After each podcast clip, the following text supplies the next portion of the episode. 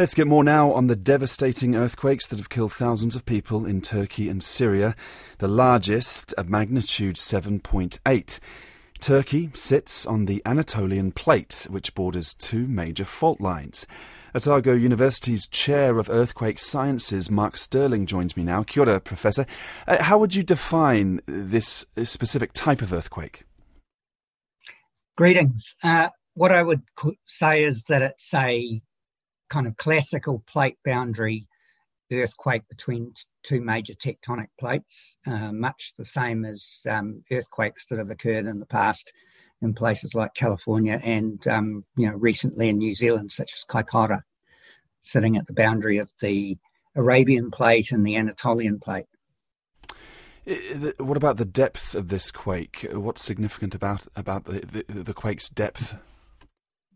Oh, it's a reasonably shallow depth of quake. I can't think of what the numbers were, but it's it's a crustal, what we'd expect for a crustal earthquake. You know, the brittle part of the crust usually goes down 12 to 15 kilometres depth, and, and the earthquake usually will um, nucleate in that sort of depth range. Uh, it's it's an earthquake that's a strike slip earthquake, which means that um, one side moves horizontally relative to the other and um, it's a it's a similar quake to what will have happened right through um, Turkey and Syria's long history through geologic time. So perhaps unsurprising, it's done so much damage. Yeah, uh, unsurprising in that it's a 7.8 magnitude earthquake, so that's the same sort of size as our 2016 Kaikoura earthquake, but it's occurred in an area where there's there's quite dense population and um, you know not um, very um, earthquake resilient um, construction, such especially on the Syrian side of the border. And Turkey itself has quite variable um, building construction practices. So um, yeah, a lot of damage and a lot of deaths in that area compared with you know the same, sized earthquake happening in Kaikoura, which um, was um, you know a lot of damage, but not and but no um, casualties. Now, what about this uh, second magnitude seven point five quake? It not technically an aftershock, was it? Mm.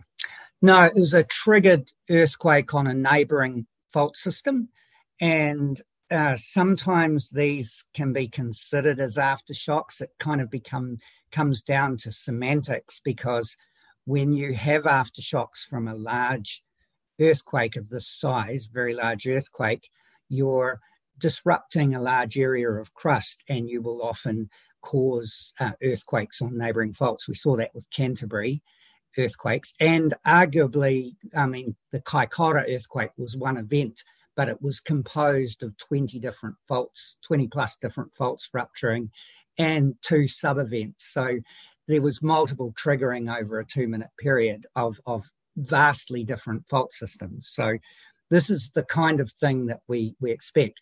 Usually your magnitudes for separate events, uh, the largest aftershock is usually about one magnitude unit less. So it's kind of on the, the large side. And so I guess that's where it's safer to call it a, a triggered event. But there's from from what I saw online, there's been a, number of uh, aftershocks since. Mark Stirling, thank you. Unfortunate to be talking about earthquakes again. Uh, Mark Stirling of Otago University.